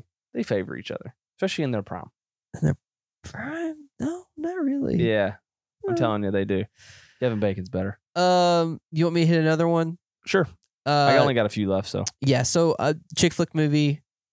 I don't know if this w- is a classified as a chick flick movie, so this could teeter. If you don't think this is rough, then we'll just move into that category. Lady Bird. I, I think that could be could be considered. I don't- It's not considered a chick flick. yeah, but per our conversation, I think it sh- I think could it, and should. I'm not sure if it should. I think be, it should be uh, considered But a I chick can flick. see the argument. the the the It's a female coming of age story, yes and it's told very endearing and delicately. So I I, I can see that. yes. And, and if you want, if we want to go that far, I It's- didn't put it on here, but Booksmart. Oh, could be that, there that was too. definitely on my list. That is a. Well, it's talking about Lady Bird, but it, it's in the same reason. yeah. Lady Bird. I think because who's the the actress in it? Um, Uh, she's Susan Cerise Ronan. yes. I mean, That's a Greta Gerwig film. So, you I know, mean, it was Greta Gerwig's first, right? yeah, yeah. Well, I mean, not her first like big, big, feature. Yes. Yeah. Um, yeah, I, I love Lady Bird. I've been trying to get. I feel like some of the um, themes in that movie kind of resonate with my wife, Caitlin. Mhm. Did you watch Birdman? No, I saw those same day in theaters. That was a great Really? double feature. it would that would be Yeah. Uh, but I've been trying to get her to watch that forever because I I, I just think it would resonate really well with her. Mhm. Um, and she just won't. It's frustrating. Does she but- like chick flicks? No, not really. We Well, then don't. this might she, be one to she doesn't sell really her on reach out to him. Yeah, she she'd much rather watch like an action movie or, Oh. you know, comedy or Disney movie. Does she like weird It's- movies? Tell her No, it's about a bird who turns No. into a lady, lady bird. no, So she she wants to don't, give she that. a don't go. do that. It's like catching. But Ooh. um, But yeah, Booksmart. though, Booksmart. I that's didn't. a- I I don't have it on my list, but you talking about Lady Bird made me think about Booksmart's funny. yeah, Not when I watched Booksmart, everybody said it's like the funniest film since Superbad. I thought it was pretty great. It's pretty great, but it's very inconsistent. Like the Ooh. moments that are funny to me are funny, funny. no, I but I have to wait too long between laughs in that No, film, I which is why I'll classify it as a chick flick. It's not because it's boring; it's just because I don't. It's not um like Superbad is nonstop funny. yeah.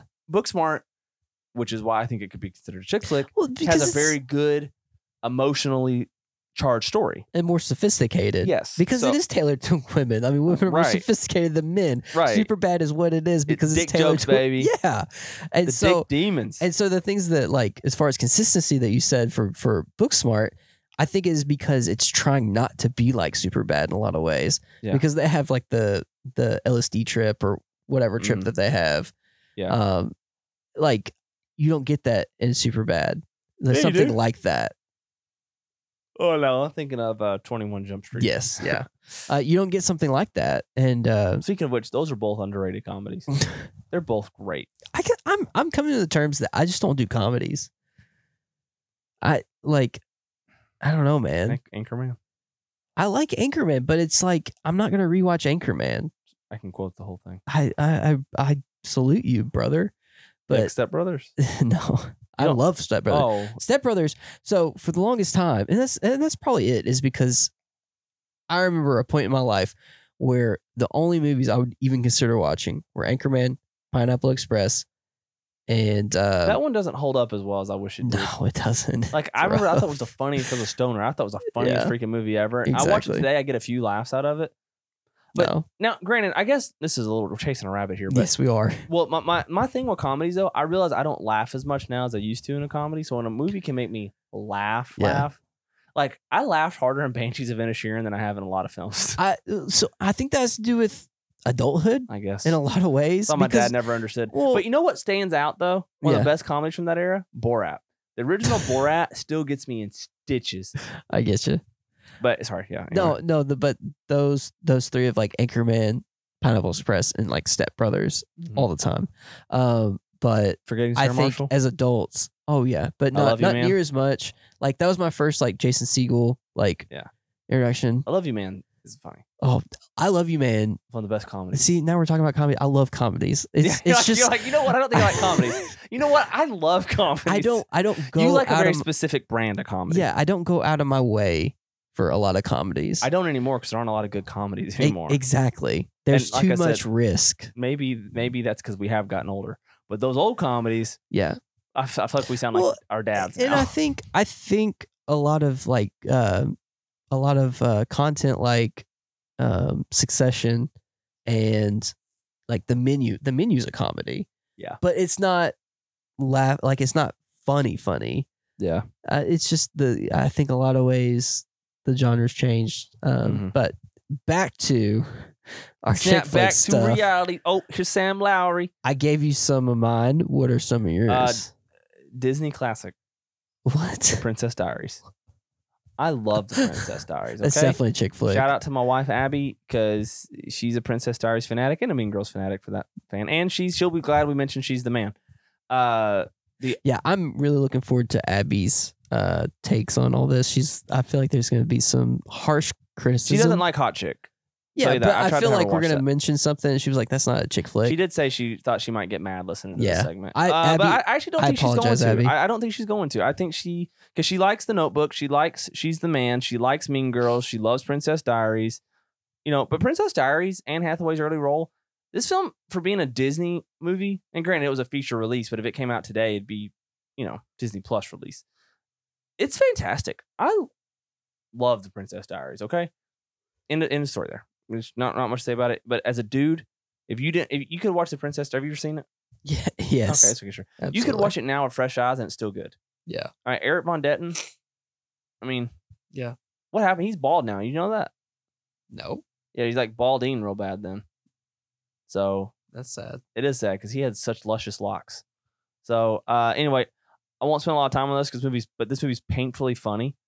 Uh, Along Came Polly, Philip Ooh, Seymour Hoffman, yeah. Ben Stiller, and uh, Jennifer Aniston. Yep. fantastic film. Kind of in the same vein as Fifty First Dates. Uh, In a lot of 51st ways. Dates was going to be next on my That- list. I have it right underneath this. Yep. one. Uh, so we'll talk about that next. But Along Came Polly is hilarious, but it's also very. For Ben Stiller was doing mainly very. Ben Stiller is actually a very layered comedian in a lot of his films. He is. Like he he gets Zoolander aside, a lot of his films are actually pretty. Um, I, I I'm just trying to say impactful. Like they're not just funny or cliched to be funny or cliche. Like a lot of Ben Stiller stuff is smart comedy. I yeah, consider. the, the the comedy is dressing to the emotional impact that Yes. the character that he plays Like, I didn't has. used to like Ben Stiller very much, but as Yeah. I've gotten older, I appreciate his brand of comedy a Yeah. lot more than I used to. And Along Came Polly is prime for that. Um, Gotcha. Plus, we get the whole basketball scene with Philip Seymour Hoffman. But no, this is not a, considered a chick flick. It's just considered a co- like uh, lo- it's just a comedy. But I think this is definitely more chick flick comedy than bro comedy. So, yeah, but Fifty First Dates. Use on yours. I was gonna let you leave. Oh with it. no, yeah. Yeah. It was uh that's that's been one that I've watched for uh watched over a lot. Um it's one of the few Reese Witherspoon like movies I can actually tolerate, I feel like. No? it's not no, Reese no. Witherspoon. Anna Faris. And if No, it's not. It's uh um Oh god, it's not why did I say Reese Witherspoon? It's uh yeah, now I'm thinking Anna Faris. it's not Anna Faris either. Holy crap. We're not looking up anything right now. No, so I know, I know. I don't we're want gonna- to. we're I don't gonna- want to we're look it gonna up think either. through this all. I can. She's blonde. Yes, she has Oh that, my that gosh. video of her now where she's walking out in the rain and she's like going. Is What's it her- not Anna Faris? It's not Anna Faris. Barrymore. Drew Barrymore. There it is. Oh, man. Ah, I gotcha. Drew Barrymore. You It's know how one I of the got f- there? I How? was thinking Adam Sandler, Jennifer Aniston. Who does he All collaborate the with? movies. Blended, blended. Who's in Blended? Drew Barrymore. Oh, it's Drew Barrymore. Which Yeah. Blended is pretty good. I, I haven't seen it, uh, but Drew. That's one of the few Drew Barrymore movies that I can tolerate, I guess. Uh, but the concept's like I like the the concept of the movie.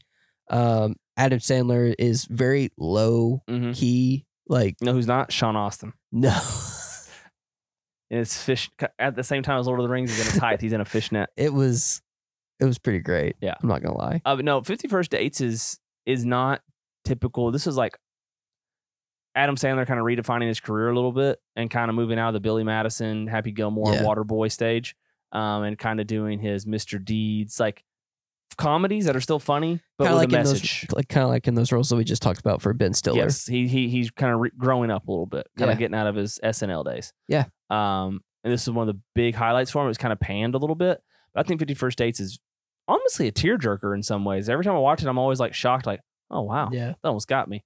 But yeah, that that's definitely. A, uh, I don't know. Do you think it's Fifty First Dates is a chick flick? Yes, absolutely. Yes, you do think it is. So okay. So this is one of those ones that falls under Bros. If you haven't seen it, it's a good watch. yeah, definitely. All caps I have for this one. A star is effing born. I haven't seen it one of the greatest films. It's five stars for me. really. Freaking love that film. Um, Brett, If it's got some good singing numbers, I'm in. you know it does. Yeah. it's got shallow. Uh, always remember, or remember us this way. Uh, black eyes, black eyes, give it you. And God, I don't remember the words anymore, but it's great. Uh, out of time. I mean, the whole we have it on vinyl. I think downstairs, like movies that Yeah. soundtracks of Bangle, Yeah. Bangle. That bangle. Soundtrack's of Bangle. It's a tiger. I love it. I love it. Uh, no, it's a banger. Uh, and it's it, cr- it's crushing, dude. It's soul crushing. Yeah. The performances are fantastic. Uh, Like you can't convince me that Lady Gaga and Bradley Cooper didn't just nail each other on, off screen all the time because of how They're good getting their- that chemistry, on-screen I'm telling you, chemistry. their chemistry's next too good. level. It's it's impossible not to. Um, the way they look at each other is just Uh, did you? Speaking of speaking of Gaga, have you seen the clip of her, him, and- not her the and clip, I've seen Joaquin? the still. Yeah, the still. Sorry. Yeah, yeah, uh, yeah, it looks great and Yeah. looks intense. that's intense too. Yeah, there's a boner somewhere down there. NC-17, baby. I don't know. there's Something about Joaquin Phoenix. It, it just seems very asexual about me. It might be because of her, but Like it just he's not attractive. no, no, her isn't like the movie. Like his just ability to. Never mind. What? I don't. I don't know. I'm so confused. I don't know. We're hitting that time. anyway, Stars Sorry. Born, you that is a must watch for you, JP. Yeah, I will. Like like no no no no like next week. I'm not gonna watch it by next- by next week. Why? I, there's, I got two other movies we gotta watch, and there's other stuff I gotta try to fit in, and that's probably gonna be too heavy. So maybe, It is very heavy. yeah, So yeah, soon. I Make d- that a soon. okay, one. I Elevate will. that to the top of your list okay, because that is a fantastic film. I know you hadn't seen that. yeah, All right, so I have two left. Do you have any? no, nothing. Robin Williams, John Krasinski, Mandy Moore. Let me guess the movie. I think it's Mandy Moore. Um, wait, who? Robin Williams? Robin Williams, John Krasinski. I'm gonna find out, but I think it's Mandy Moore. I don't think I know. What is it? It's a comedy. I don't know. I, got, I just gotta find out that's the, yeah, it is Mandy Moore. Came out in 2007. What is it? Licensed to Wed. It's got a whopping 2.2 letterbox rating. Funny as hell. And this should be a chick flick. Consider it a chick flick, or it is a chick I'm flick. not. and I'm not guys- sure where it launches, uh, but to me, I think it. I think it is a very funny chick flick that Okay. you should watch. Robin Williams plays a priest who's marrying John Krasinski and Mandy Moore, and John Krasinski he's very unorthodox in his premarital training. Yeah, and he thinks John Krasinski starts to think that maybe Mandy Moore and Robin Williams are together. okay, And John Krasinski or Robin Williams just keeps like trolling John Krasinski, but he really ends up being like the best mar- premarital counselor ever. But Yeah. he puts him through some real trials. Huh. It's really funny. Uh, last one, The Proposal. Ryan Reynolds, Sandra Bullock. This one is considered a chick flick, but it's very funny. yeah. Uh, very good. And one honorable mention also is The Big Wedding, Robert De Niro. Um, really good film. Okay, Uh, that's how Abby, actually me and Abby uh, did our wedding colors from. The khaki and lavender was based off okay. the big wedding. We saw it like, wow, that's our colors. Love that. That's hilarious. yeah, which yeah, you you got to sport. I did. Yeah. You had spiky hair in that that day. Oh wow. You had to rein rein in Keaton that day because he was making eyes at people across the auditorium. Remember that? I have video of you like pulling him clo- pulling him closer to you, telling him to stop. Was that the little kid? Yeah, Yes, I he do kept he kept remember. like winking at people and I stuff do like that, and like remember. trying to get doing people finger guns, and you're like pulling it. Stop it. so, Oh, uh, no, uh, the moral of the story is a lot of chick flicks suck. yeah, that's true. We've given you some good ones, so guys out there, and I'm just speaking to the guys. You know, I'm being very Because there's so many women that was listen to this podcast. yeah. Oh, I don't know. I don't get a. I mean, I do get a male female breakdown. I think it's like 60 30, yeah, um, which isn't bad. that's pretty But good. you know, ultimately, dudes, and I'm being very just you know standard trope here. or cl- what do you call it? Not sexist. Maybe it is sexist, but not like purposely sexist. Like just assuming the dudes don't want to watch it and chicks do want to watch chick flicks. Yeah. I don't know what that's called, but if that's the case for most, like it would be here. These are some options, boys, that you could float. Like, hey, you know, let's watch a chick flick Just and to just listen to the ones we named. And I think you would Yeah. enjoy them. to appease a need. Yes. Don't recommend. Don't don't recommend Sweet Home Alabama. No, Don't recommend Just Like Heaven. That Mm. was the that was Mark Ruffalo, John Hader, and Reese Witherspoon. That's what that one was. Devil Wears Prada. Oh, terrible! I hated that film. I I, had to watch that movie at least three think times. Abby likes Devil Wears Prada. no, listen, at least three times I had to watch this because I had a Spanish teacher that was so freaking lazy that to go over Spanish, she would She just just, put it play on the in movie in Spanish. Spanish. Yeah. what was And it? the again? reason- oh, Devil Wears The- Prada. yeah. And the reason I had to watch it three times is because one of those years I failed and I had to retake Spanish. I had an English teacher or a Spanish teacher who played Spanglish Ugh, all year long with Adam Sandler. ugh. Terrible film. Is that appropriate? I don't know. It's Marshall County. Then all things are appropriate. I don't know. Uh, I did just think of one though that's very underrated that would be considered a chick flick. I think it's called Colossal. I don't Um, know that one. Jason Sudeikis and Anne Hathaway. Uh, Huh. really good mental health movie, but a very good love story. Huh, You interesting. should watch Colossal. It's kind of like a mental flick too, Okay. kind of a chick flick. Now I'm thinking about hindsight. And the ultimate Brokeback Mountain. Uh, you know, you know when I was looking up some stuff like this, you know, Knight's Tale is actually like the number one most underrated chick I- flick. I would totally. I never sign off thought on about that. Considering that a chick flick, Absolutely, I would. I mean, it's a love story. I know. Thinking about it now, I Yeah. can't. But I've never until this moment today thought about it being a chick flick. I think it's a it's a chick flick the same way that Princess Diaries is. What about the Last Duel? I haven't seen Last Duel. It's not chick flick It's at not. all. Yeah, but it's it's fighting over a girl. you Kind need to of. watch The Last Duel. I will. it's about a rape of a girl. Oh, You get the movie takes place. It's a brilliant film. It's For based her on somewhat of honor, a true then. story. It's I her like- perspective. You get you get and Adam Driver's perspective. You get Matt Damon's perspective, and then you get Jodie Comer's perspective. Jodie Comer's freaking So it's Killer. three. Basically, each perspective is an hour long. ice. Um, and then Ben Affleck looks ridiculous in this film, but it's great. So I, dude, the the likelihood of Ben Affleck being good in a movie is solely based on how ridiculous he looks. yeah, I'm high. I'm hopeful for Eric. yeah, because he looks. Listen, I just I crazy. just aspire to have a lifelong. I guess at this point, Tanner would be the closest one. Lifelong, Matt Damon and Ben Affleck to since- the end. to the end, man. Now, granted, they're not my favorite duo of all time I in mean, terms of on-screen duo, but consistently, consistency's key. Like DJ Khaled says, and they, they What's- got it. So outside of ou- outside of Goodwill Hunting, what's some other stuff that they've been in together? the last duel. Yeah, Now air, um, bro, I can't no, think of anything. bro, no, no, no, no. You gotta look it up real quick. I'm glad to see that you've picked up on my my uh This what you do my with hack my hack of yeah, just throwing the mic under my chin while I use both hands to type something on my phone.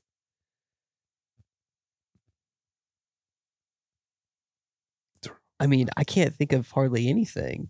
All right. Um, Air, Goodwill Hunting, The Last Duel, Gone Baby Gone, City on a Hill, Dogma, School Ties, Field of Dreams, Chasing Dogma. Amy, Jay and Silent Bob Reboot, Jersey Girl, Feast, Jalen Silent Bob Strike Back. That Ben Affleck and Matt They're Damon. both in. These are just films, yeah. Oh, Here's the IMBD official list. Yeah.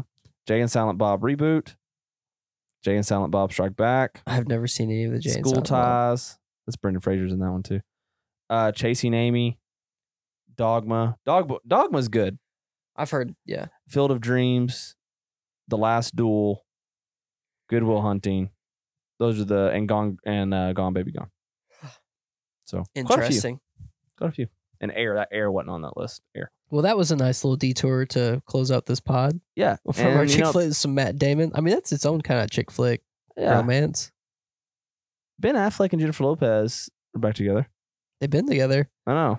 They had a little. I also love that Matt Damon did the or uh, Ben Affleck The did the Duncan. Duncan thing after his Duncan meme a few years ago. It's just brilliant. peak advertising. Yeah. So, in closing, uh, next week we will do the Fisher King and Time Bandits for Terry Gilliam in review. Uh, I'm not sure what else, mo- what other movies I'll be watching, but I'm probably gonna It'll be a little less over the coming weeks because I will be deep into Hogwarts Legacy continually. So will Um, I. Uh, so I, I you know, I maybe have will have three or four editions from here on out, not nine or ten. But that week, actually, I don't know, man. I'm off.